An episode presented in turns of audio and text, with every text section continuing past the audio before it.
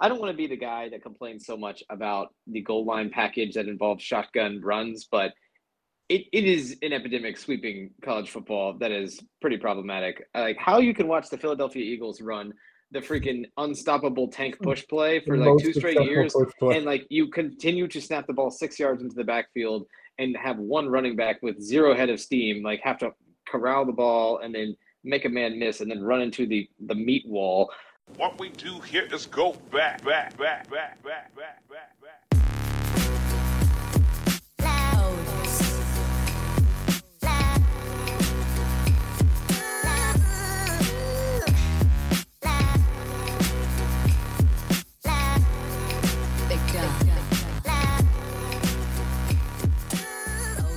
Ladies and gentlemen, welcome back to the Wheel Route Podcast. This is mildly legitimate conversation amongst friends and lovers about college football and lifestyle.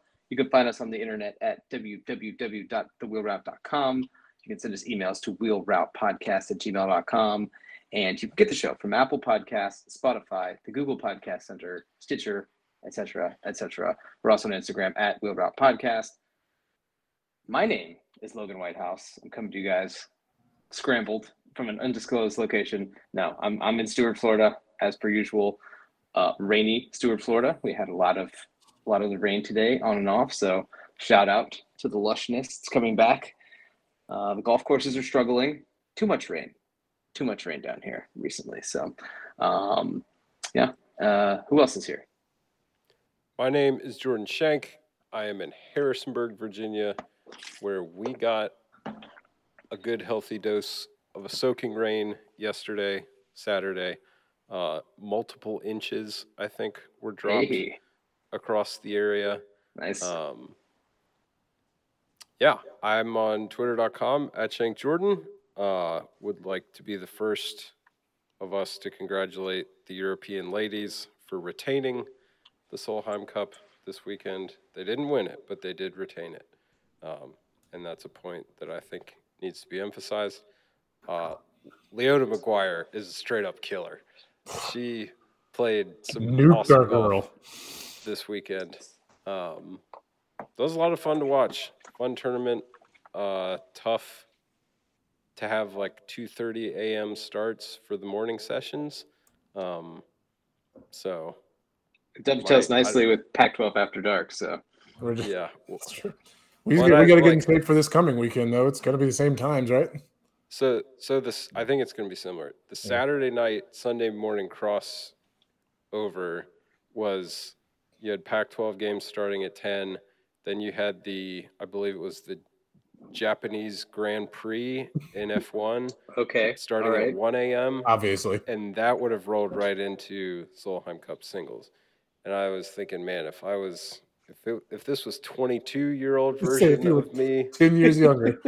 oh, I would have been all over that. Just 36 hour sports bender, Just riding on straight vibes and coffee the whole time. vibes, coffee, probably some like gummy snacks at about 4:30 a.m. Hell yes. Sour, sour gummies. Sure, sure, Jordan. Wink, wink. Whatever you say, buddy. Uh, my name is Jason Kreck. I am also in. I don't know, why, did I, why does that make you laugh? I don't know. The, these think extremely loud. Um, before you guys actually name Yay! it, gets me every time. All right, Uh. I'm also in the friendly city of Harrisonburg, where yeah, we dealt we had we had a lot of rain this weekend, but it was needed. Need to need to get things back up and lush in the fairways for the fall. I think that's Yeah. it's worth it. Had to happen. Football weather. Some are saying. It's people are talking. Oh, I think we had a high of like 59 yesterday. Yeah. And it Whoa. just rained and gusted all Mhm. day. That is I can confirm cozy. that the high today was like 65 because I checked. I was it. so sweat panted up yesterday. Oh man, I'm so jealous. I'm so jealous of your sweat panting. Well, Um, well, excellent. Uh, you guys drinking anything this lovely evening? uh, just more flat water and Cel- San Pellegrino. So, Jordan, how are the how are the internals? You doing all right? uh, we are still in the protocols, unfortunately. Okay. Um, I think the trend is encouraging, but not uh, as encouraging as we would like at this point. Okay, all in right. the I'm season. sorry to hear that, So- but I'm glad. I'm glad to hear that you're staying hydrated first and foremost. Jason, what you got? Uh, I have the super fun like three weeks of very harmless dry cough going on. Uh, Huh. Just the, the throat tickle for no reason at all for a month. So I'm combating that with a Starr Hill Festy, Wow! the Well, Oktoberfest, not- Resty. the Oktoberfest from over the mountain. Shout out. Um, I have a uh, not to be not to be named branded cup here filled with peach Waterloo. So Ooh. it's good actually. You know, sometimes fake peach gets a little weird. This one was Yeah. good. I gotta I gotta hand it to the folk, the fine folks at Waterloo. That fake peach is a dangerous. Yeah. That's a that's a tight razor's edge a Lot of- that brands walk. A lot of people Yeah. apparently don't know what peach tastes like and just get after it. Oh well, yeah, you could say the same thing for grape and watermelon for that matter. yeah, grape grape has some grape grape has his history on its side, and that's it. Everybody just assumes Yeah, it's like fine. like but- like grape grape soda is. I like grape soda. It is, Yeah. does not taste like grapes. Like No, I mean, remotely just, there's just nothing about No, it. it tastes like purple. yeah, it's purple. It's- It is delightful. Um, okay, well, hey, the slate was deep and it was long, Yes, it was. and what and we had ourselves a day yesterday. And so- wide. And wide. That's true. There's volume to it. Someone Get call it a after it. fountain. Someone call it a fountain. Um, so let's just go ahead and jump right into it. let's go right to Friday night. Let's just rip the You band-aid want to start off. with the game of the year? grab I- grab the band-aid and yank, baby. I think I do want to start with the game of the year.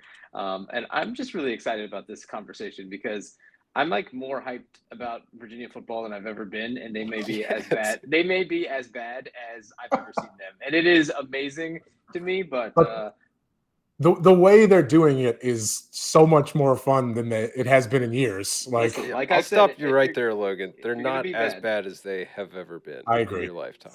have they ever been 0 and 4 in in my lifetime?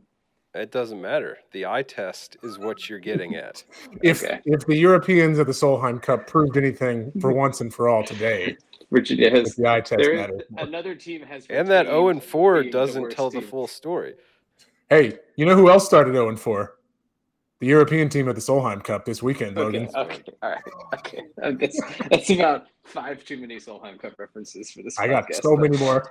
I'm really excited. Logan. We can start naming people, but uh, um, North Carolina State, Brennan Armstrong, Dr. Bob at UVA Friday night again, as the good Lord intended. UVA plays only on Thursday and Friday nights, exclusively the domain of the Hoos, so the eyes of America can be on the careening dumpster fire that is the Virginia football program. That is going fast. It's going places fast. We're not sure, not necessarily good places, but they do go places fast. Um, Virginia just absolutely coughs up a tough one right at the end. Um, well, maybe you could say they coughed it up. They they got themselves back into the game and then were denied overtime via coughing.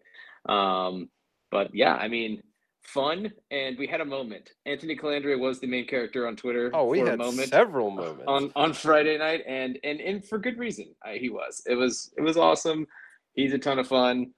They are sort of doing the thing that I've long said: if you're going to be bad, you might as well kind of just run air raid and and air it out. And they're certainly doing that. Whether or not those are the plays that are called, that's what's happening. Um, yeah, I mean, I don't know. It was it was a fun game. It was a mess, but it was fun. yeah, I enjoyed watching this game. I like I don't even feel down about the state of the program right now. That's kind of where I'm at. I was just like, okay, like th- that's what we got on Friday. Um, again, we've got a good prospective talent at quarterback. Uh, we've got Perspective is a good word. He's he's he, so many of his deep balls are also prospective. They're, they're exploratory. They're Yeah, just, right. Nothing but potential. Yeah, Yeah. go ahead. they're still in the fact finding phase. Um, I I thought today probably the best way to put it is like Anthony Colandrea plays quarterback like a puppy with the zoomies. Like Yeah, he he's he's just a thousand different directions. You're Love like, well, this is sure is entertaining to watch. Love and that. it produces. He he awesome plays it like you or I play like Madden, like just just extremely direct and aggressive, and a lot of Yeah. rollout. Like just I love. I mean, listen, it is great. The content is great.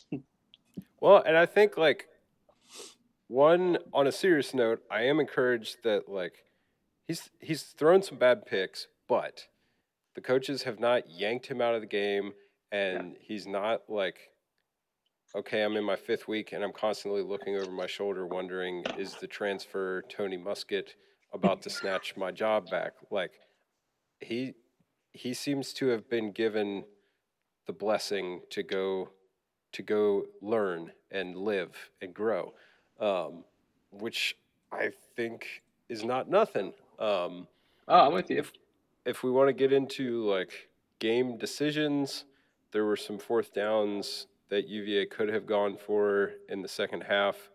Decided to take field goals. Uh, I was not upset at either of those choices. Um, to that point, the defense had forced two three and outs in a row. I think they gave up a bad uh, gash play for a touchdown after UVA cut it to one. Um, and then they forced two or three more punts in the second half. So I like I don't think there was any extremely bad coaching decisions. This was like an offensive lineman thought he could get away with some rough housing when the lights went out because another part of this is the like UVA has you know, quote unquote, enhanced the fan inspe- experience by putting in the LED light system. Right. So Virginia scores the touchdown. They need a two point to tie it. Uh, the light show takes place, and the O lineman decides to headbutt uh, one of his counterparts on NC State while the lights are out, thinking, I'm going to get away with this. Uh, does not get away with it. So that was bad, but that wasn't a Tony Elliott thing. That wasn't a like, oh, our coaching staff really gaffed it there. I mean, I Um, guess sure. So Discipline, discipline. You could you could make an solid argument is the responsibility of the coaching staff. yeah, but I like, I I don't think he's doing this in practice, and they just like, oh, we still Well- got to clean that up in practice. That's true. That's like, I mean, that, that was a boneheaded. that's a one-off. That was not the that was not the only boneheaded move in a series of boneheaded moves that got potentially more boneheaded as they went. But So you think the Colandrea penalty was more boneheaded than headbutting the guy? I think that the Colandrea penalty, they could have called him for his helmet off, or they could have called him for taunting. Just like either way, like I just think it was probably. I, I understand. I loved it. I loved seeing it. Right. I just thought that the. Um, I mean, I'm probably of the opinion that this is a. Uh, people should be able to taunt. I would encourage taunting more because I think it's it's more fun. Um, and like, come on, I mean, we have like an entire industry built around Deion Sanders that talking coach, right? So it's kind of like I I I, I but you kind of the moment certainly got the best of him there. So they, I- they I did come out. They did come out today and confirm that it was for the helmet and not for the taunting. Okay, yeah. So that Yeah. to me, then like that's a little disappointing because like his helmet was coming off. I mean, if you want to like nickel dime it, like they're not going to review that. So, um, now did he need to take his helmet off? No, I think you should probably also know you're not supposed to take your helmet off. Like that's fine. The one that I have the biggest problem with is the leaping because it's a stupid rule, but it's the easiest thing to like not to do. Yeah. Um, and they did it, and it, they blocked a kick, and we're all excited. And like you're gonna get called for that. That's that's been a rule for a while. Um, but the fact that it all just kind of happened in such quick succession like that was, I it was like it was kind of just a, a, a, sort of a heartwarming comedy of errors uh, that like ultimately didn't really hurt the Hoos that bad. but I, I also just side note, I don't think NC State's any good. Yeah. They seemed like they To be they fair, seemed- they, they moved they're- moved it on Notre Dame. So like shout out to Yeah. shout out to freaking Virginia's defense. But like I- that's I, what, they, that's what I mean. I, I, saw the- not, I, I saw not much from NC State. Sorry, Jason. that middle tier of the ACC is fairly broad and Mhm. fairly thoroughly average, I think. Um, Yeah. And so I, I, I do think it would have been a good win. Um, Oh and yeah, I think yes. they were right there, but but yeah, it, it's not like NC State was not world beaters for sure. They did not. They looked a little messy. Uh, Brennan It Armstrong was, a, still. it was a Dr. Bob special, like It was a Dr. Bob mud. Dr. Dr. Bob offense. Like Uh, Um, there was some there was some vintage Dr. Bob moments in the game that we all we all got to just sort of chortle about, and some And- vintage Brennan Armstrong moments for that. it was well I, it was it's very i still want to know what happened between last year and the year before because brennan armstrong that year he broke all those records was like so confident and like delivered balls. And i obviously didn't Well, watch changed much. offensive coordinators.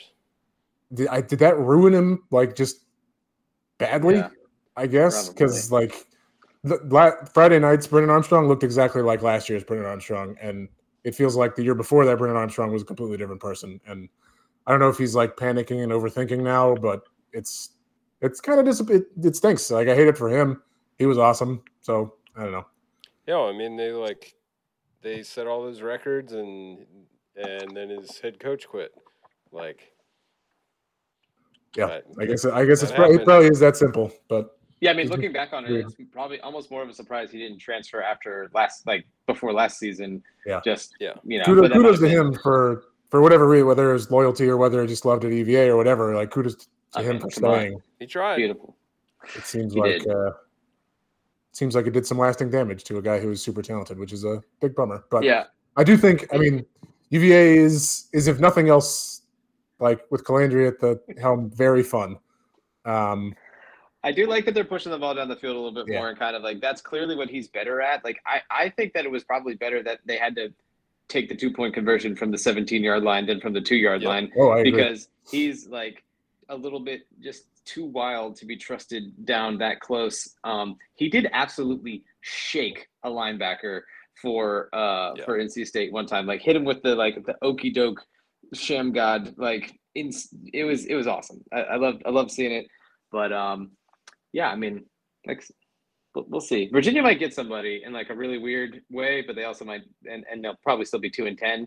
Um, but they, they might have like a, a weird impressive win. So we'll see how it goes.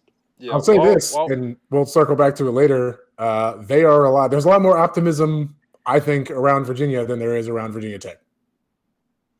Well, yeah, yeah, I realize it's a low bar to clear, but it is a bar to clear.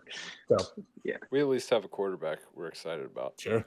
Uh, while we're on the topic of these two schools, uh, I'd like to correct two errors. okay. First, uh, I think I said that uh, UVA has William and Mary next. They are actually playing Boston College BC, right? Yeah. on the CW this coming weekend, I believe. Oh, right after Cam Smith and the boys tee it up, we're gonna transition Yeah. to UVA football coverage. Um, the second, uh, I floated the question a few episodes back which Commonwealth team was going to win their first game, completely ignoring the fact that Virginia Tech did, in fact, allegedly beat Old Dominion in week Mm, one. That's Um, true. Yeah. So, We hand even up, discussed it. I got it wrong. To be fair, Texas A&M Commerce uh, was a two point conversion away from beating Old Dominion not 24 hours ago. So Well, Thank you for being We won't- fair and adding that won't count it. color. Yeah. beautiful game. accountability. That's what we're about. Integrity. Okay, let's keep it going. Wisconsin played Purdue. What happened there? Wisconsin did Wisconsin scored. scored some puntablos. Yeah, good for Wisconsin. I think they're one of their good backs got hurt, so I think they're going to be pounding the rock. But, um, well, I, I don't think their best running back got hurt, but they, they had some injury issues there. Regardless, um, you guys want to talk FSU Clemson? This one was sort of a fun thing that happened at, in the, for the noontime slot. Yeah, I was I was driving for most of this game, but caught little bits and pieces, and it seemed uh, generally like cautiously optimistic for Clemson, but couldn't quite finish the job. Um, I don't know if that's the gist that everybody got. Yeah, I mean it's weird. I mean Clemson has two ACC losses uh, in September, which is um, wild. They're basically out of the race for the ACC for all intents and purposes now, so that's kind of strange.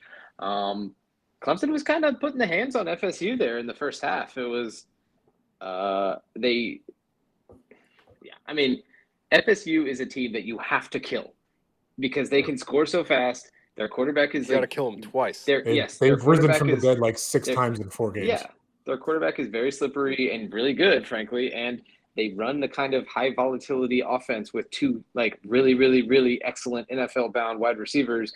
They throw a lot of jump balls, and they, I mean, it looks it's in some ways it's kind of like the great Clemson offense as we saw, right? They they dominate on the outside, and make life kind of easy for the quarterback. And the quarterback is really mobile.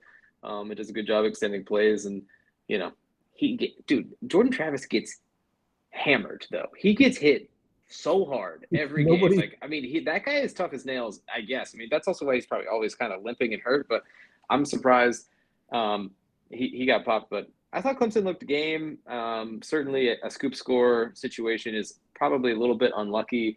Their defense played well enough, probably for them to win this game. They had a chance to go up with like a minute and or with like two minutes to go with a 26 yard field goal that their kicker they pulled off of Wall Street evidently missed, um, which is a bummer. Um, but that is a, a, that's on you, Dabo. That's a recruiting issue. You should maybe have a kicker. So It did give us uh, a great. I forget. It might have been McDonough or whoever was on the call. Somebody, the color person, was like, "Oh, it would have been a would have been a Hollywood ending," and immediately the response was, "Well, the writers are on strike and oof, Well, yeah, so bad, Yeah, live and in yeah, living bra- color." Bravo. But um, yeah, I mean, I, I think Jason, you're, you might be on it a little bit. Like, truth be told, Clemson probably can take some positives from this because they looked, they stood toe to toe with a really good team, Yeah. um, but they were not able to get the job done. And Clemson teams in the past that we've seen um, that have maybe underwhelmed at times. I'm thinking your Kelly Bryant, Clemson year um, type teams, like they still got the job done um, ultimately. So, yeah, we will be interested to see what version of Clemson we have like for the rest of the year, and if they maybe continue to make some strides. Their offense still seems really choppy to me.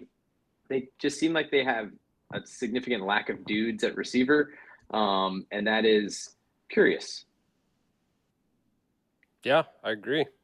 So. I thought uh, Florida State, like, they did not look crisp, and they didn't lead in this game until they took the lead in overtime. Right, correct. Um, but they did enough to stay in touch, and credit Mm-hmm. to a good team for doing that on the road um, in a hostile diet Death Valley. Um, but yeah, Yeah. cool, cool for the Noles.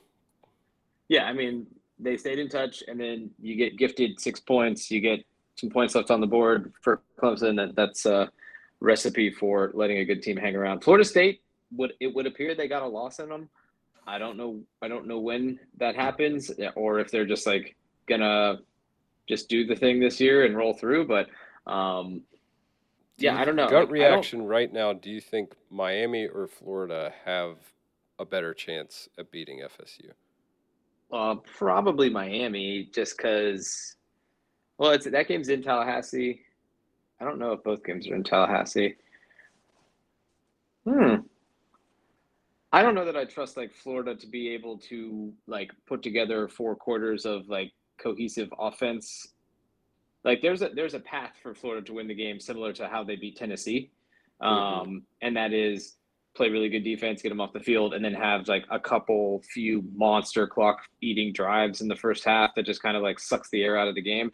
Um, I, I just don't think that Florida State is, even if you're like two and a half touchdowns down, they're not out of the game because they kind of like by their nature go so fast and score so well. So um, I don't know. Miami has really good playmakers. I don't really think Florida State's defense is like super awesome, especially the secondary. So I feel like Miami probably has better like receiver talent and currently is doing a better job of getting the balls like getting the ball down the field than Florida is, which I think is how you should take advantage of Florida State.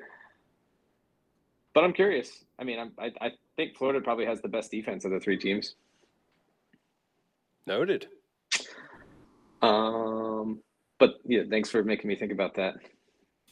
Looking, Well, can't wait. You know, I'm sure it's been circled on your calendar for months anyhow. I mean, I, I don't need to like refer to last year's thing, but I mean, Florida was like up and giving it to Florida State for a while during last year's game, I believe. Um, but I don't think you can just you can do any comparison to last year's team because Florida had Anthony Richardson, and it was like that was a for better and worse situation on Florida's Yeah. offense last year, which is really strange to say. So uh, we'll keep it moving here. Bummer for Clemson. Go Noles. VPI was at Marshall. We talked about this. Marshall covered. They covered the spread. Um, tough, tough scene in in Blacksburg. Feels kind of like they did score first though. They took a seven nothing lead. that's true. I was worried. It was like ten to seven at one time too. and It seemed like we were chopping through it, but um, yeah, I I don't know. some of some of our uh, Virginia Virginia Tech correspondents on the Twitter seem to have been fairly quiet of late. Um, Weird. e- even even in their complaining, um, which is what they're really actually excellent at typically. And I haven't heard much, so I, I'm not getting a very good like read on what the vibes are uh, in Blacksburg. I can't imagine that they're great, but I also think that Virginia and Virginia Tech are both kind of like going through a little bit of hell right now on for for various reasons and uh, in, in various different degrees. There's a in in my my Venn diagram still overlaps a little bit with some commentary from Blacksburg. Um, Oh, good for you. there's a lot of anger at uh, the athletic director and like how athletics has been run the past few years. Mm, Um, delicious. You you made a comment about the fancy lights at UVA. There was there I saw a dozen tweets on Saturday about anger at not having upgraded lights at Virginia Tech. And like all the technology at the stadium is outdated now. I'm just like, man, you guys like are just in a bad place. That's a Um, pretty that's a pretty soft complaint. I thought that was, all they needed was Enter Sandman to get those guys jumping. You know. It's, I literally saw a tweet that said "Enter Sandman isn't everything anymore" or something like that. It's- it's- things are dark. things are very dark in Blacksburg. Um, As that- dark as Brent Pry's burgundy cocktail jacket. it might be. It might be. Uh, on the field, th- like Virginia Tech cannot stop the run against anybody. Uh, Marshall has a good running back. Not good. Not good. It's not ideal. Until Marshall has a play good running Virginia, back. because Virginia can't really run the ball against anybody. It's going to be fascinating. Um, but Marshall has a good running back, but hasn't run the ball that well this year, and they gashed them for let me see, 214 yards at 6.1 yards per carry. Or no, sorry, that's per pass. So it was only five yards per rush. Um, That'll Well, you know what they say, your, Jason. Your coordinator paid. You're not going to go broke making a profit. You know. Don't I know it?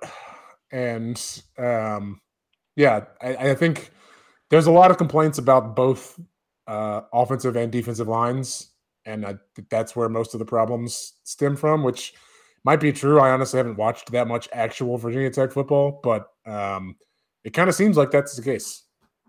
But uh, I don't know. We'll continue to monitor the situation. Yeah, I don't, I don't know Yeah. where I don't know if help is coming in the next year or two. I don't know what their recruiting looks like.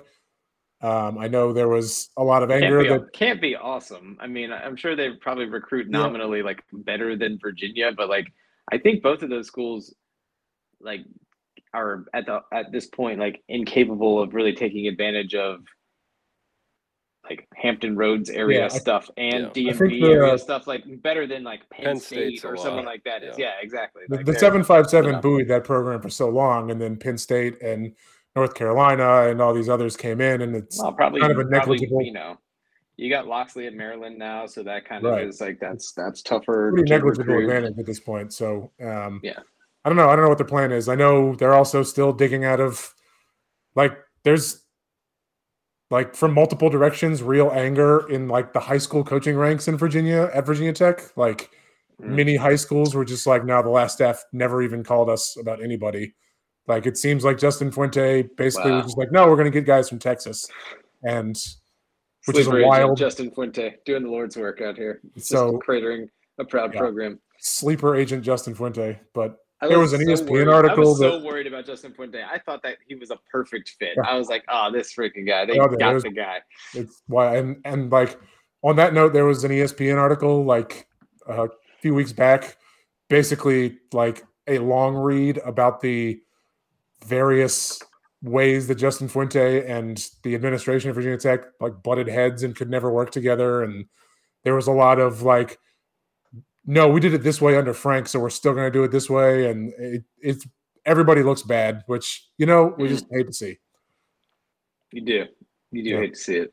All right. Well, thank you for that update. Um, tough Yeah. times in the Commonwealth. Uh, Uh, let's not paint with a broad brush here. Let's tough times in parts of the Commonwealth. Listen, listen. Cheating, cheating. Coach Cignetti's out here looking at cell phones on the sideline, doing all manner of doing all manner of shenanigans. We'll We'll- get to we'll get to circle him. I got that. something. I got something for him. No, I'm just kidding. I don't have anything for him. Congratulations to the Dukes. BYU was at Kansas. I watched none of this. Kansas is good. I think they're just Kansas regular is good. four and oh. zero. Yeah, for the second straight year. Yeah. Since I saw that them, this was the the first time since 1913 to 1915 they had a couple back-to-back uh, four no starts. So Good for them, man. Like, does it well deserved. Super fun. that coach is 100% going to be coaching a Big Ten team pretty soon, right? Yeah, that's I. That's gonna be devastating to watch, but Michigan probably. State. And and Kansas State's coach. Both of those guys are on my on my flip watch for sure. Kansas ran for 221 yards against BYU. Broncos not calling that defense anymore. Yeah. The husbands, Not Rocky the, Long's defense anymore. the husbands and fathers, or whatever Jordan called them, are, are just not able to not able to track it down as well as they used to. um, all right. Oh, I was like, gonna look up the score to this one. I did not. Do we know what happened at Oklahoma State, Iowa State? Did this game actually happen? I saw zero It coverage think of it. Oklahoma State won. Oh. Uh, No, they did. Iowa State won. Oh, really? wow. Yeah. Even more wow. Yeah. 34 so- 27. Uh, Do you think is there ever a situation in which Gundy finds himself on a warm and or hot seat at Oklahoma State? Because I he's mean, like things real bad this kinda- year. Yeah. he's he's the guy. They have a bil- they have a billionaire backing the program. I don't think he's just gonna like hang out with four and eights. Well, he's a dead billionaire. Yeah, Well, fair. They have an estate backing the program. they have His wind- money in the His wind farm, his windmills are backing the program. They Yeah. continue to turn. um, shout out to Boone Pickens, R.I.P. Rest in power. It's just Um, ethered uh, Drake. Just a wonderful moment. All right, we don't talk about this because obviously none of us watched it. Um, Charlotte played Florida in one of the most disgusting football games I have could, could That recall seeing. truly awful. Did you Florida- watch all four quarters? Uh, no, I monitored too much of it. I got sucked into um, Ohio State Notre Dame. Which was very compelling down the stretch for such a slugfesty kind of like low scoring affair. But um, Charlotte UF just weird. Florida, I'm pretty sure Florida probably had like four times as many yards as Charlotte. Charlotte's terrible, and Florida just like would drive it into the red zone and then just kind of fart around. I, I'm I'm going to give a little bit of benefit of the doubt. There, Florida had numerous offensive linemen suspended and then like picked up a couple injuries in the first half. Um, I don't think I Florida was showing. I don't think Florida was showing their whole red zone package Yeah. in this game, if that makes sense. Uh, I think they're just trying to get home with a dub.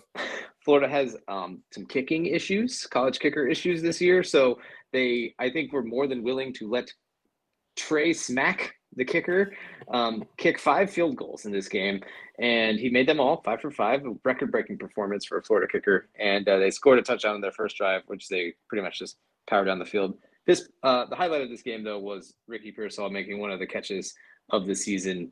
Um, That back is like an audacious attempt just to catch the ball the way he caught it, but like he like backhanded stabbed it like and then proceeded to get like targeted. the Jumpman logo. yeah, he, he basically Jumpman logoed, palmed the ball into his chest, and then got like double targeted. destroyed. Yeah, I think what happened, Jason, was the two Charlotte guys hit each other and didn't hit him as hard as it appeared. um, he probably caught a glancing blow, but it still didn't look fun. they overturned the targeting call, so you know, Yeah. love to see the refs doing them- doing their job is- out there. But The uh, fact that he caught that ball and held on to it through that hit, I, that is one of the two or three best catches I've ever seen in a football field. Yeah, it was a tremendous catch. Um, you know, it's no Tyrone Prothro, but still pretty awesome. So Can't all be. Can't all. Just kidding. That catch has happened numerous more times since then. It's it true. takes a little bit of Tyrone shine, which is a shame. Um, Jason, tell us about the Dukes. Oh, the Dukes played a fun one on Saturday evening. Uh, the Dukes came out and just absolutely, it looked like it was we were going against a like mid-tier CAA team. Um, piled up a twenty-four nothing lead in the first like fifteen minutes and nine seconds. Like first play of the second quarter, I think was the touchdown to make it twenty-four nothing. Uh, and then just kind of well, no, that's not true. We traded like looking back, we we traded touchdowns with them a little bit. It was 38-14 right before halftime. They kicked a field goal to end the half to make it 38-17. And then we just kind of didn't exist for like 20 minutes. They had they had Um, they had the Dukes right where they wanted them, down 19 and Yeah. a half. Right. And uh, Utah State piled up 19 straight. I guess it ended up being 22 straight or 24 straight, whatever my math is. I've never been good at math. Um, and tied it up 38 38 in the fourth quarter. And then, like, we didn't move the ball at all in the second half. And then we just randomly hit on a like 10 yard slant uh, that went 75 yards for a touchdown. And then our defense held like, got two interceptions, including one in the end zone. And it was chaos. Oh we ended up winning 48, 45 38. And was What a just game! hilarious. Wow. Dukes are 4 Made the 0. Lo- made the trip to Logan, Utah though. They did. Came all the way back from Logan with a win. That defense didn't travel, Paul. I don't know what happened. They didn't get on the bus. It, well, it traveled for like 20 minutes. I genuinely like not to like joke about Jordan's favorite topic, but like It- it's a serious condition. It kind of like looked really worn down and sluggish in the second half and like looked Sure. exhausted. And so I've been telling you guys this for I years. too can't argue with you. Coach, yeah, Coach Cignetti's got to get the boys out there in the masks, the training Yeah. masks. Reinstate the N95s, am I right? Either that or we'll you one just- of those, Paul. We'll just pull out Florida and not cross the Mississippi for like 25 more years. That'll be that. Yeah, I mean that seems to be fine. College football's a regional sport, Jason. Works out for everybody. okay, Anyway, Duke for 4 0. We love to see it. let's go to my favorite portion of the, the the the affairs here this evening. Jordan, take us to Pickville. Ah, Logan's so happy. To Pickville we shall go. At your request, Logan. Logan, you. congratulations. Yeah. You Appreciate put a four in the correct column this week. Uh, four wins, one loss, Oh. one push. Oh, wait, I forgot we had a push. Yep. A bunch of people got three, that Ohio and State one. game at two and a half, which is which is a shame. Yeah. Well, we record on Wednesday. I'm just kidding. I'm not, yeah, that's.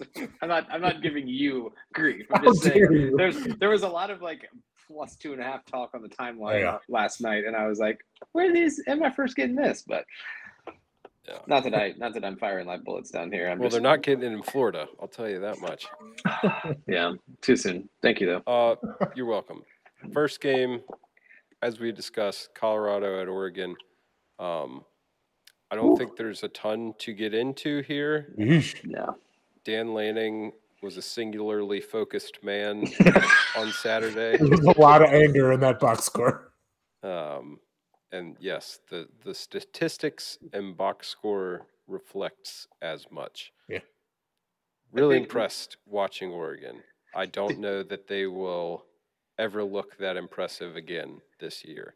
Yeah, Richard Johnson, I think, spent some time there from uh, uh, Split Zone Duo. Had spent some time there this week and said that they Oregon was treating this week with the utmost sense of urgency. Like they were not going to be getting embarrassed, and they were going to leave no doubt. I think the fake punt from like your own 15 yard line when you're up 14 to nothing already, um, just like the ultra fu move, like zero respect for Colorado. That was Um, a that was a salty earth kind of a lot of like unnecessary think pieces on the timeline about Ugh. things that Dan Lanning said in his pregame uh, thing. Uh, all I heard was a football guy. Uh, I don't understand why Yeah. like it has to turn into some sort of culture war. Um, sure, I, I'm sure Deion Sanders rubs a certain population the wrong way that are apt to be rubbed the wrong way by A lot black of things. black people in general, right? So like I, I, I'm not I'm not gonna like I guess give that too much time, but it was uh you're well said, Jordan. Singularly focused was it. He um he looks like a volunteer firefighter, um, Dan Lanning. He's got just like the little stash going, just he's kind of just got the box haircut.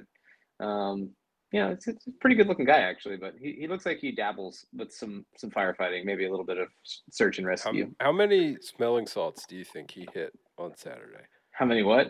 Smelling salts. Oh my gosh, 'Cause he they- seems They like cut to him a couple times and he had the like crazed like smile. Like it was Yeah. kind of the smirk, like Pupils were blown this. out. Like, oh yeah, yeah. Uh, Yeah. I want more. Yeah, yeah, it was it was a butt whooping though. I mean, Oregon, I don't know what their yards per carry finished at on the game, but it seemed like they were getting eight yards a carry minimum. Those Um, those first I- four drives were a sight to see. It- I think they were like- averaging like 10 yards a play. Um, Colorado had like negative 20, 41 rushing yards in this game because of all the sacks. It was just overwhelming. And I think it was Yeah, kind of before sorry, before Colorado like actually moved the ball there at the end of the third quarter, it was I think they had 39 total yards to that point in the game, Right. Which and that's a include like a but yeah a scheming offense that like can move the ball, right? You know, Yeah. you would think so. Um, Oregon's defensive line pretty impressive. Um, Yes. They didn't like do anything too exotic. They they pushed it around, and Shedeur is going to need to get better at um, sort of his just pocket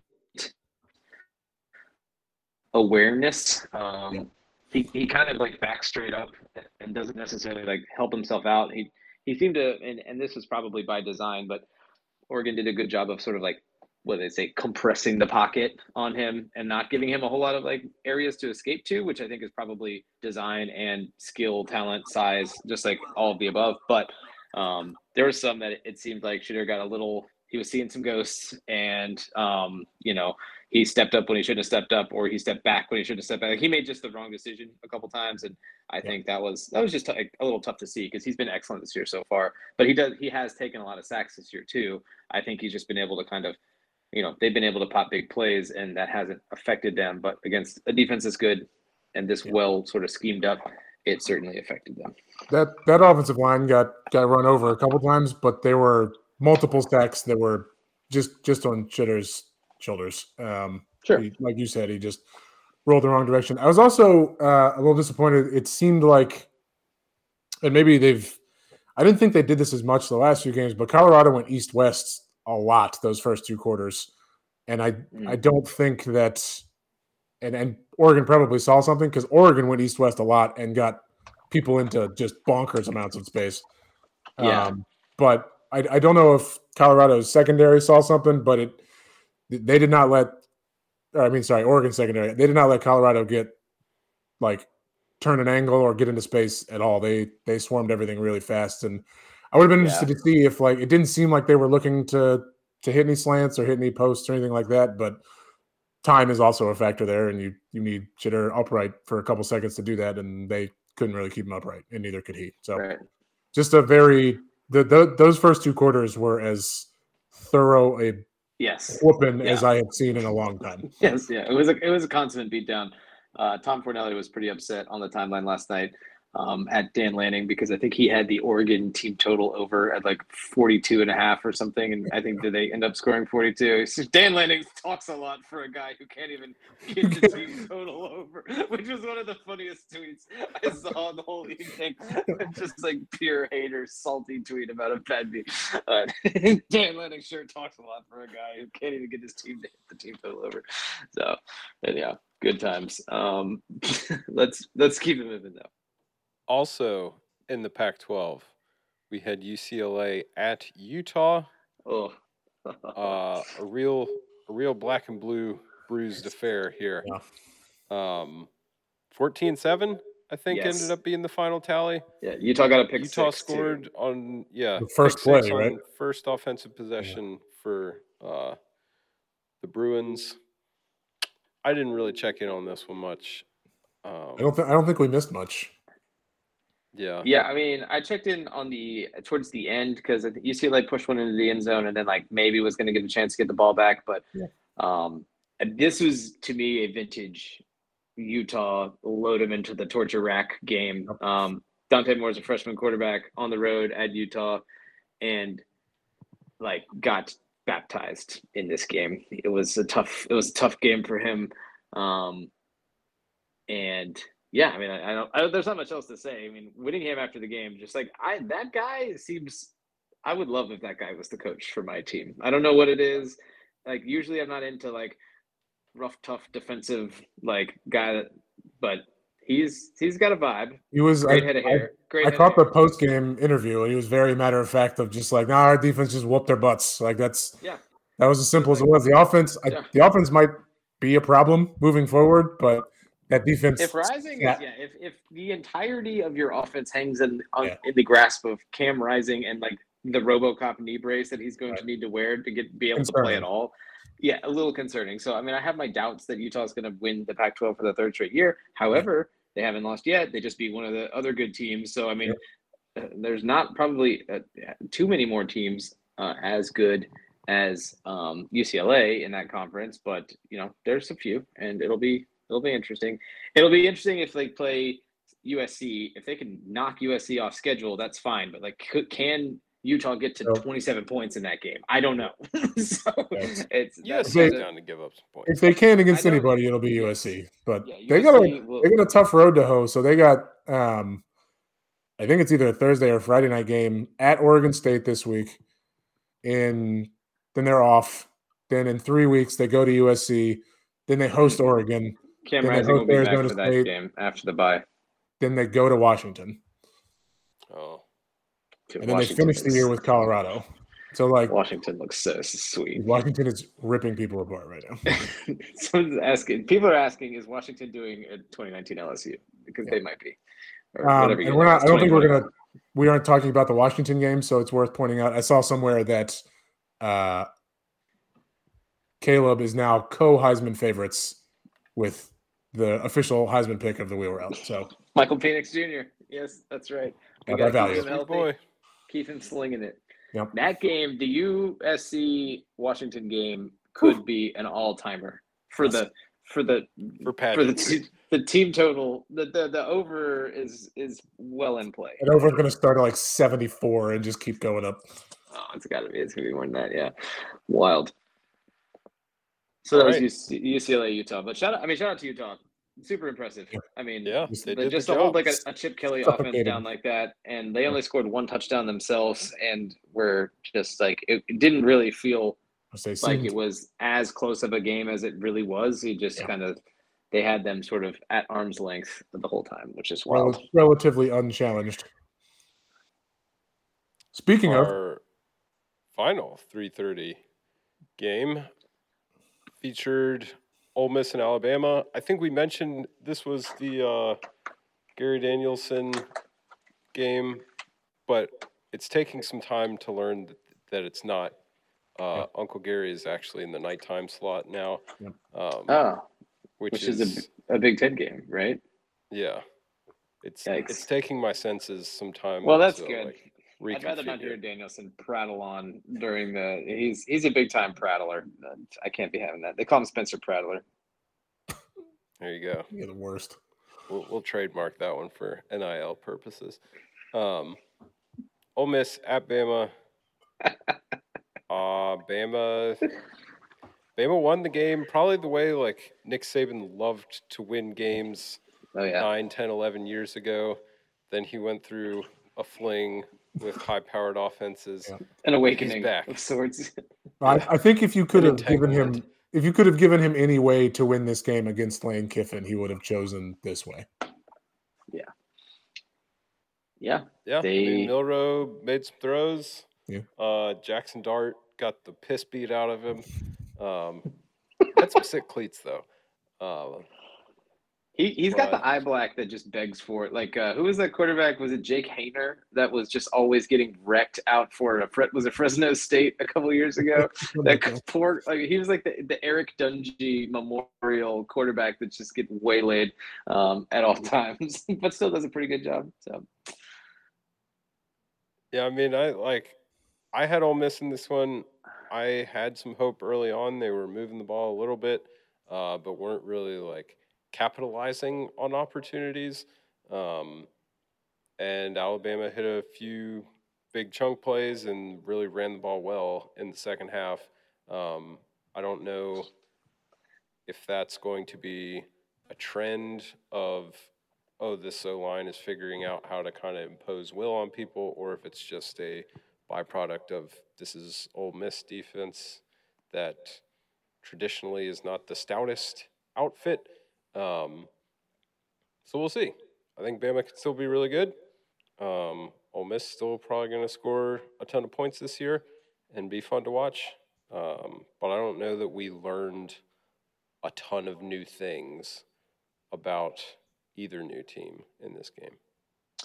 that's that's probably a fair assessment. I'm I'm just always curious how we talk ourselves into like like Lane's offense looks so good against most everybody, and then it just seems like whenever they play Alabama, it's just so jammed up, and you know the quarterback gets hurt, and you know I don't know. Kiffin's able to scheme it up pretty good most of the time, and they run the ball well and have a good quarterback. And it's just it's just curious to me how this has happened um, so many times with Lane, and every time like we want to kind of take the cheese on. I mean, I find myself wanting to be like, "This is the year Lane's gonna do it," and then he kind of like says some weird things before the game just to kind of build some stuff up, and and then like I don't know, this was a kind of a fart, you know, womp womp performance for Ole Miss. So yeah, uh, you know, it was at Alabama. That's a tough place to go win a football game. I get that, but you only score ten points after kind of like running your mouth all week and pretending like you knew who the defensive coordinator was and like what the play calls were and like acting like you were like we're really up in the head of Alabama. Um, you know, to only score 10 points is probably more disappointing than having lost the game, I think. but yeah, just... they had some streak of like I I don't even recall what number I saw, but the amount of consecutive games they had scored at least 20 points in wow. Um, was significant. Sure. I also I saw a statistic that like you know we the the social media stuff and the trash talk all week is always fun, but like this is kind of just who Lane Kiffin is at this point. I think yeah. I saw he's he's something like four and twenty five lifetime against AP top twenty five teams or teams that finished in the national in the top twenty five. Um, and like he he doesn't have a ton of like signature moments. Like, and when you think about it, like I don't remember that many of like big wins where he gets to like celebrate on the field and stuff like that of of big moments against impressive teams. Like this might. Did he win the Egg Bowl where the guy lifted his leg to pee like a dog? I thought he lost that one, but you might be right. I thought that, I thought that was why they lost, right? Yeah, something like that. Okay. But anyways, did it move, like, didn't it move their extra point back and then they yeah. missed it? um, yeah, something like that. But but yeah, I, I at this point you kind of know what you're getting with Lane Kiffin. Like you're getting a bunch of weird stuff and a, a wild press conference from time to time and a like omg this site is free which is not anymore. T- tweet sometime during the week and then you're probably going to lose to a ranked team by like 12 to 15 points and i don't know it, it's right. it's weird you'll for be, a guy you'll be eight and four and you'll rack it up against you know right. the you're yeah against middling teams. you give it to Ar- just absolutely hang one on arkansas right. and, uh, so i yeah it's it's weird for like Lane is a he's a significant entity in the sport of college football, and he between the lines has not been stellar. It's it's an outsized entity in college football compared to his success. And it's just really interesting because like he's probably done as good as you're ever going to do at Ole Miss. And like I think that that is uh, like impressive in and of itself, but I, I think that his personality and his standing outpaces probably the potential that his job possesses like routinely and that's yeah.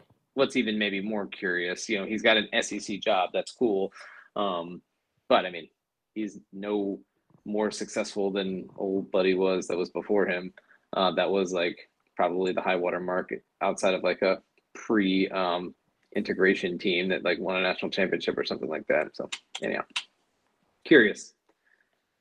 Very curious. Is it time for lane and Ole Miss to see other people. People are asking. Well, I'm sure we'll get to have that conversation oh, like we did a... at the end of last season and the and season, season before that. yeah, yeah, yep. Good a point. tradition unlike any other. uh, we'll take it to the evening slot now. We had Oregon State at Wazoo. Um, I retroactively regret not watching more of this. This one Same. Uh, got out of hand a little bit there late. Oregon State made a furious rally to make it close and somewhat interesting. Um, but yeah, Wazoo won comfortably. But this game had like oh. speed and violence and uh, hits and all like all of the flash boom bang words that you see in comic books were, were popping up. Violence. yeah. Plenty of automatopoeia out on that field for everybody. Yes, it was uh it was fun. Good for Wazoo. Um I, I yeah, I don't really have any anything else to add other than that. This one was Uh, not in my rotation either. Just FYI, friend of the podcast, Colin Smith, was wearing me out about this one though. He was really sweating it out on Wazoo. So shout out. I'm he. Maybe we should call him and see what he's got to say. Yeah, I'll bring him in. I, I watched a decent chunk of this first half. This was my uh, flip back and forth with the JMU game.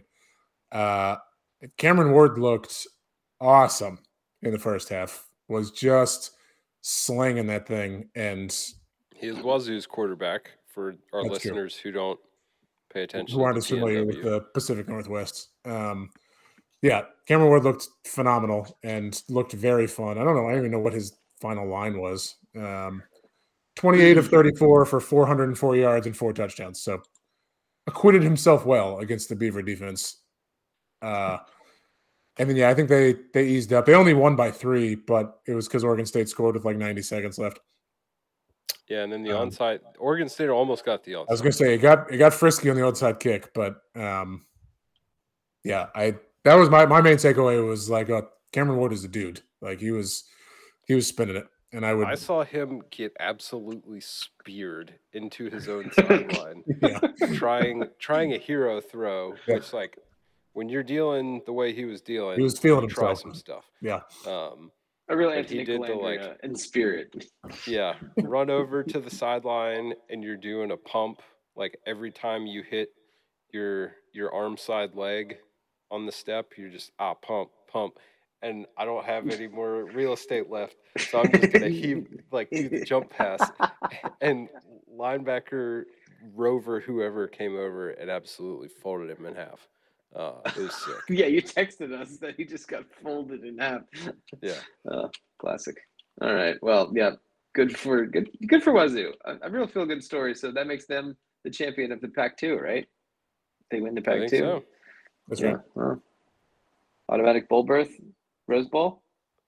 Who's to say? It's going to be interesting how the Pac-12. All, all joking aside, how the Pac-12 sort of shakes out here. There's a lot of like very capable teams. They could be uh, looking at um, a doomsday situation in which everybody beats each other up and nobody makes the playoff, and they're clearly the best conference, which would be which would be awful Yeah. uh, for how things have gone. I don't think they would let that happen, but um, you know, it would be tough to see like uh, you know the the bowl selection committee group like really him and hawing over uh, like a, a two loss Washington State Pac-12 champion. Um, like probably not. with not Oregon, not Washington, not uh, uh, USC. You know, Or if th- we just those had the the big brands. And we're like, no, we're going with uh, you know, uh, Georgia against uh, Alabama, Ohio State. And, be uh, Alabama. Face it. Sorry, Pac-12. Oh, gross.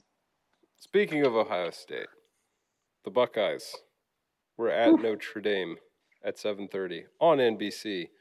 Mike Tirico was on the call. Gosh, I love having Mike Tirico on the call. in all in all seriousness, love love Mike Tirico. The dulcet through tones. The speaker bar. He's no Joe Um, Tess. No, well, nobody is. Who could be? Uh, had had a good uniform matchup here. Um, Yeah. lots of bright colors. They really popped on on the HD screen. Uh, Ohio State found a way. They won at basically at the buzzer.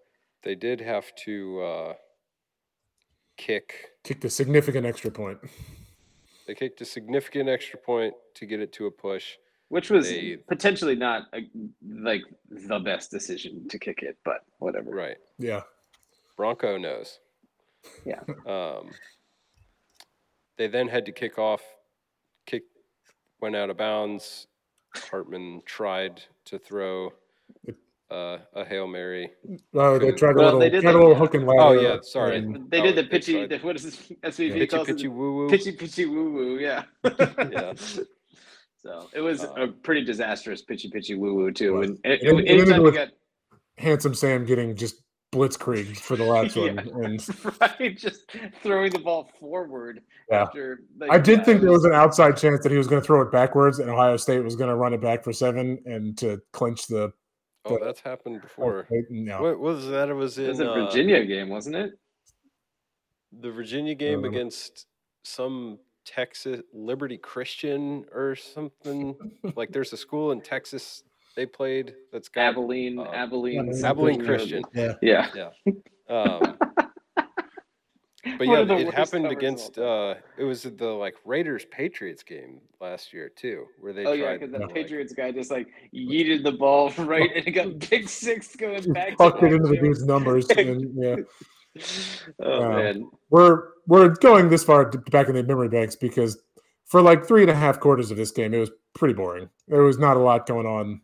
It was there was Yeah. good there was good play, wasn't a lot- but there wasn't a lot going on. I thought it was like pretty high quality for such a low scoring game. Yeah. I mean, neither team scored. They, they moved the ball a little bit. There were there were some pads popping. There Mhm. was some Ohio State's defense was very impressive, and Notre Dame's was very impressive in their own right. But Yeah. Ohio State's defense really impressed me. I mean, they they um they were pushing it around. Uh, the DBs looked really good. Notre Dame maybe struggles a little bit to like really push the ball down the field. Um, Yeah. uh, you know, and, and that's you maybe are, are splitting hairs. I don't know that Handsome Sam was like you know a, a, a gunslinger of yore, right? Just like really flinging it all over the place. But um, that they could probably stand to improve there. But yeah, I mean, Ohio State kind of got a little bit lucky there at the end to be like in it. They they had a drive end in Notre Dame territory on like a very dubious end around call um, uh, on like a fourth and one that they Oh, needed that they just like yeah it was a bad call. I don't know that i loved that. The you know having your one of your star wide receivers be the guy that like gets the ball and needs to get like a foot like he's not the stick his foot in the ground and just ram it up in there guy he's the guy that's going to try to stretch it to the to the sideline and, and beat everybody to the corner Yeah, and he did see, not that- he did not do that play, that situation is like, I just need to get the ball out of the woods on the golf course. I don't need Right. to try and stick it six inches from the cup. Get the, Ryan get Day tried to knockdown put it- six iron. Yeah, Ryan Day tried to flag it, and he remained in the woods. Great, yeah, great metaphor. Great metaphor. and it was and and he, and he eventually ended up getting a little bit bailed out um Mm. but uh yeah they, they got the ball back they made a stop they got the ball back to to give some credit to the ohio state defense it was a pretty resounding stop to get them the ball back and it featured a very near pick six on like a screen pass that handsome sam was trying to throw like the defensive lineman like jumped it and had it in his big huge meaty paws and just could not uh, could not reel it in so um now Ohio State's quarterback also got away with some some some near interceptions towards the last drive, um, but I think you guys pointed it out. I mean, he steps into some throws and makes some ballsy throws, and that one that he made on the was it third and eighteen or third and Yeah. fourth and eighteen or whatever. Down by was, the goal uh, line, you mean? Yeah, yeah, was Yeah. was a tremendous throw. They have really good Yeah. receivers, so that must be nice. But also just uh, yeah, I mean it was it was the fourth quarter of this game was very compelling. Uh, I didn't really watch like a ton of the first and second quarters of this game, so Jason, you're, you're probably right. I'm sure it felt a little bit like NFL game ish at times. Yeah, just kind Yeah, of when I like the- when I said it kind of of it. stunk, it was definitely it was very two very very good teams. I think it was two top ten teams going at it, um, and that part was fun. But there just wasn't a lot of up and down. There wasn't a lot of, uh, you know, oh, did you see Well, that? the, the def- when the def- both defenses are ahead of both offenses, then Right. that's what's going to happen. So it that, was that just kinda very very good be- football, and there were a lot of people angry about. Um, and I was I was annoyed at first that Marvin Harrison Jr. didn't get more looks, but man, when you looked at and they did they did a great job in the broadcast of highlighting this. Notre Dame bracketed him all the time. Like he Yeah. could never get open. And he still found a way to get a few catches there in the middle of the game, um, and then had a Well, nasty roll up ankle injury, um, Yeah, and then came back and made a diving catch. And he's a he's a monster. But um, so yeah, I think I think it was just two really really good teams that that didn't allow the offenses to have much. It, it wasn't that it was you know poorly played offense. It was two very good defenses until the final two plays of the game, at which point Notre Dame opted to go uh, missing man formation and right. play with ten defenders, which is not ideal. And- after one of them after a timeout that they called also, which was Correct. That's the Al Golden Crazy. special. yeah, yeah, the Al Golden. Yeah, the Al Golden. Golden That's the Al. Golden difference. And they said, and, All the- and Marcus yeah. Marcus Freeman had got asked about it in the press conference, and to his credit, didn't throw his obviously wrong defensive coordinator on the bus, and said, "Yeah, we only, we knew we only had ten, but we didn't want to get a penalty." To which everybody was like, "You shouldn't have said that because it'd have been like a six inch penalty. So we probably should have just taken the penalty." But Um, yeah.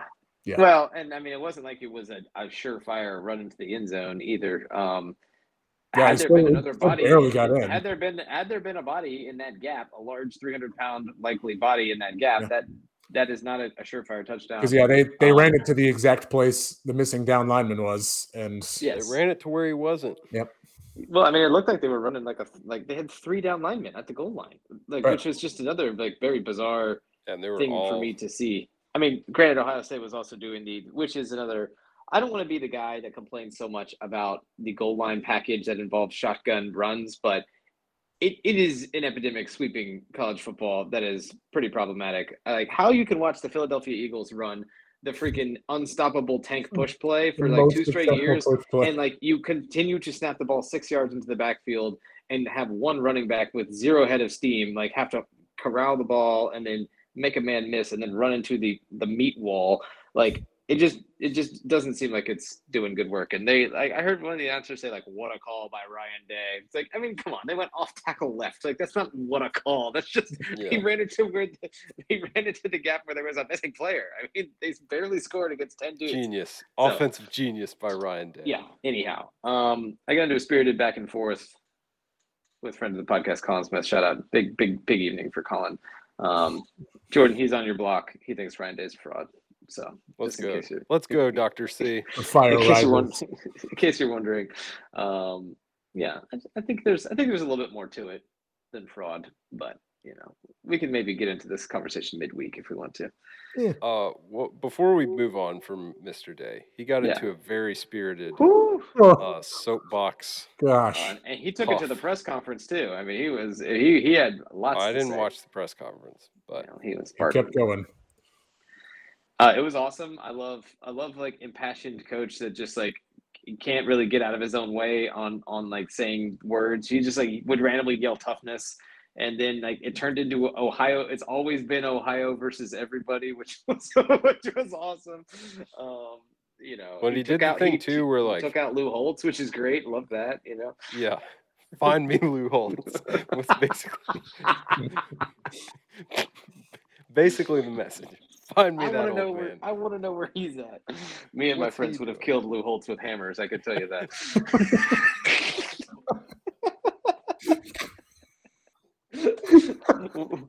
One of the greatest tweets.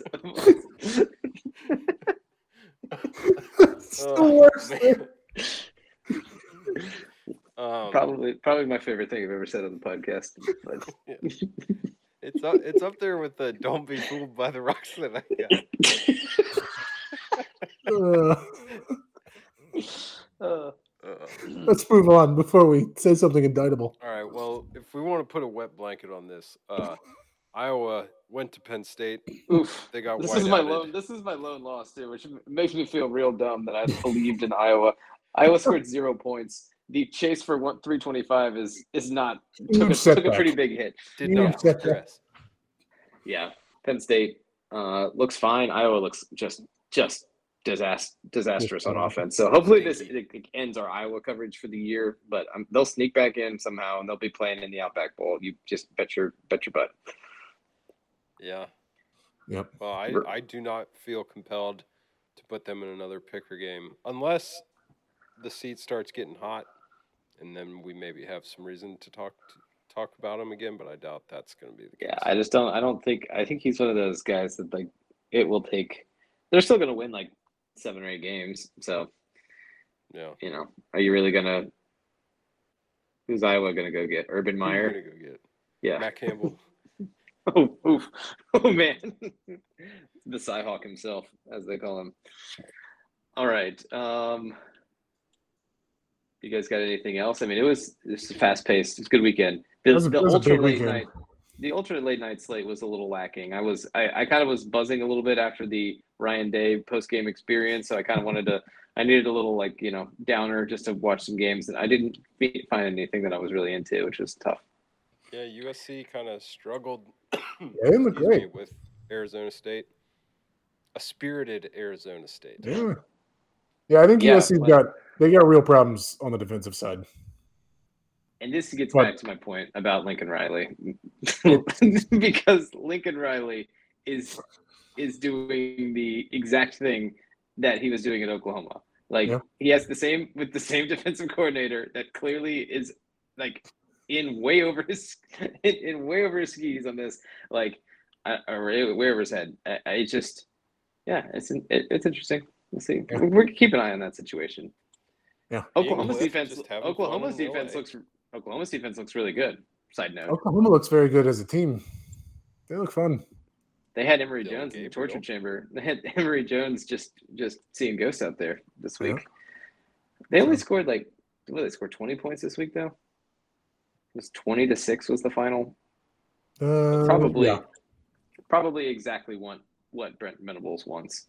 To be honest, it's true. just hard nosed, cocaine But all right, um, all right, cool. Well, if you guys don't have anything else, we can land this plane. Yeah, no, it was it was a it was a very good week considering. I'm always wary after a crappy appearing week goes awesome, and then we get a great appearing week. that Yeah, it's going to suck. This definitely did not suck. It was delightful. Yeah. Yeah. I think the crappy games got saved for the NFL this week. It seemed like there was some Yeah. there was some blowout. Shout out shout out to Tua and the boys though. Oof. Seventy points in an NFL game is Tough to see that happen to Sean Payton. Imagine being Sean Payton and a dude wearing gray sweatpant joggers and like like who looks like the rapper Logic is over here glasses just, windmill on just you. Yeah. windmill dunking on you like the entirety of an afternoon with shovel passes and backward shovel passes and No look Tyreek shovel Hill. passes. Tyreek Hill over open over the middle. Must be fun. Seems like he is in a good situation. All right. Ladies and gentlemen, thank you for joining us. It's the Wheel Route Podcast. You can find us on Instagram at Wheel Route Podcast. You can send us emails, wheelroutepodcast at gmail.com. You can go to the website. It's thewheelroute.com. You can get the show. You can see the pics. So you can check Jordan's math. Just make sure he's not lying on behalf of big, you know, big gambling media. Um, and uh, yeah, until we meet again, go Gators. Love you guys. Go Hoos. Go Dukes.